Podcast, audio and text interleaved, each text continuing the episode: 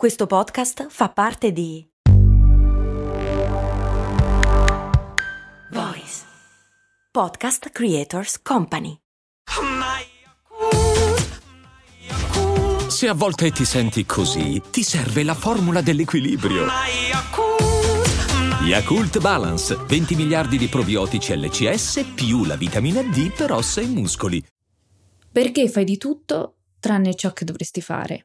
Hai una scadenza imminente e sai che dovresti sederti alla scrivania e iniziare a lavorarci su. Magari un esame che stai preparando, magari una relazione per il tuo capo. Con le migliori intenzioni hai impostato come obiettivo lanciare il blog, il podcast, il profilo Instagram per il tuo business online, oppure il sito, oppure fare esercizio fisico, imparare una nuova lingua e via dicendo. Quando arriva il momento di agire, fai di tutto, tranne ciò che dovresti fare. Ne parliamo oggi, in questa puntata. Ciao, sono Stefania, Productivity Coach e founder di Simple Tiny Shifts, il metodo dei piccoli semplici cambiamenti per smettere di procrastinare. Ti do il benvenuto al mio podcast, Valorizza il tuo tempo.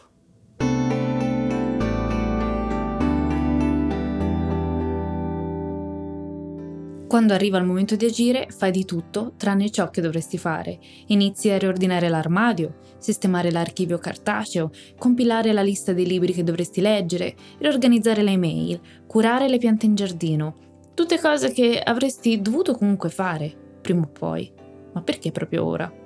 Se ti ritrovi in questa situazione, sappi che è una condizione molto diffusa, così tanto che Socrate e Aristotele usavano una parola per descriverla: acrasia Acrasia è il comportamento incoerente rispetto a valori condivisi o professati, la mancanza di autocontrollo o di volontà e corrisponde a quando agisci contro ciò che sai essere la cosa giusta da fare. In fondo in fondo lo sai che tutte queste attività sono solo un modo per procrastinare. Tra tutti i tipi di procrastinazione questo è forse quello più subdolo perché ti dà l'illusione di essere comunque produttivo, perché non portiamo a termine le cose che vorremmo e dovremmo fare. Perché anche se le pianifichiamo, quando arriviamo al dunque non facciamo la cosa giusta, ovvero ciò che abbiamo pianificato, semplicemente perché non ne abbiamo voglia e riempiamo questo vuoto o questo senso di colpa facendo tutt'altro. Così facendo rimandiamo ciò che dovremmo fare, quindi procrastiniamo, e molto spesso lo faremo all'ultimo minuto però. Questo significa che questa attività prenderà il posto di un'altra, creando confusione nei nostri piani, se li abbiamo. Quindi cosa stiamo evitando? Come spesso succede quando procrastiniamo stiamo negando le nostre emozioni, o meglio stiamo fuggendo dalle emozioni scomode. Creiamo un vuoto tra l'intenzione e l'azione. E a volte parlo in modo attivo accenno all'intenzione e forse un giorno ne parlerò in modo più approfondito e di quanto sia importante non solo nella pianificazione, nel raggiungimento degli obiettivi, ma nella vita in generale. Il primo passo è riconoscere le emozioni. Quindi il primo passo da compiere quando ti senti così è prendere consapevolezza delle tue emozioni, invece di tapparti le orecchie e non sentire quella vocina che dentro di te sa che cosa stai evitando di fare, fermati un attimo e con gentilezza e compassione, senza giudicarti, cerca di ascoltare. Il secondo passo è procedere a piccoli passi. Se ciò che dovresti fare è studiare un capitolo per l'esame o scrivere l'articolo del tuo blog, occuparti delle fatture o qualunque altra cosa, non preoccuparti del risultato. Procedi a piccoli passi chiedendoti cosa posso fare adesso, di piccolo, minuscolo, è semplice. Accendere il computer. Bene. Cosa posso fare adesso che ho acceso il computer di piccolo, minuscolo e semplice? Aprire il documento Word. Bene. Cosa posso fare adesso che ho aperto il documento Word di piccolo e semplice? E così via.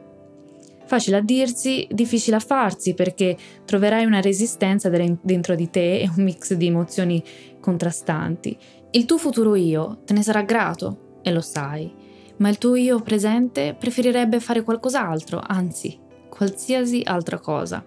In questi casi chiedo sempre a chi fa consulenza con me di indagare sul vero perché stai procrastinando e l'unico modo è ritornare ai valori e al perché è importante in questo momento portare a termine ciò che avevi inizialmente programmato e deciso di fare. Ciò di cui abbiamo bisogno potrebbe essere la spinta iniziale, come se dovessimo abbattere una barriera. Una volta abbattuta, anche se ci sentiamo scomodi, con pazienza e gentilezza, ti parlo spesso di self-compassion, rimanendo sul task, le emozioni cambieranno. E poi pensa questo, se decidi di evitare l'azione, ciò che stai rimandando non è solo un'attività, ma anche la frustrazione e il senso di disagio. Arriverà comunque con il senso di colpa per non aver fatto ciò che dovevi fare. E se la procrastinazione è cronica, ti propongo un esercizio. Tempo stimato 10 secondi. Prendi carta e penna, rispondi a questa domanda. Cosa stai procrastinando da ormai troppo tempo? Scrivilo al posto dei puntini. Sto procrastinando, puntini puntini, da tanto troppo tempo.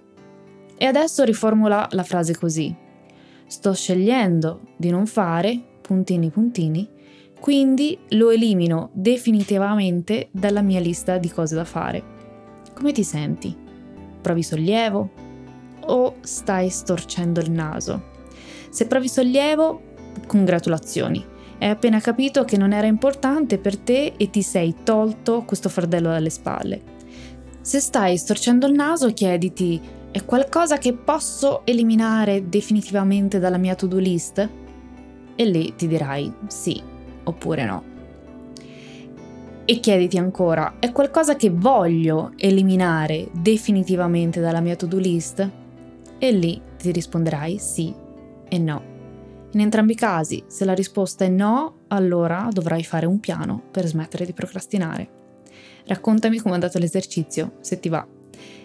Io ti ringrazio anche oggi per avermi dedicato qualche minuto del tuo tempo e ti invito, come sempre, a seguirmi sui social e iscriverti soprattutto alla newsletter del lunedì.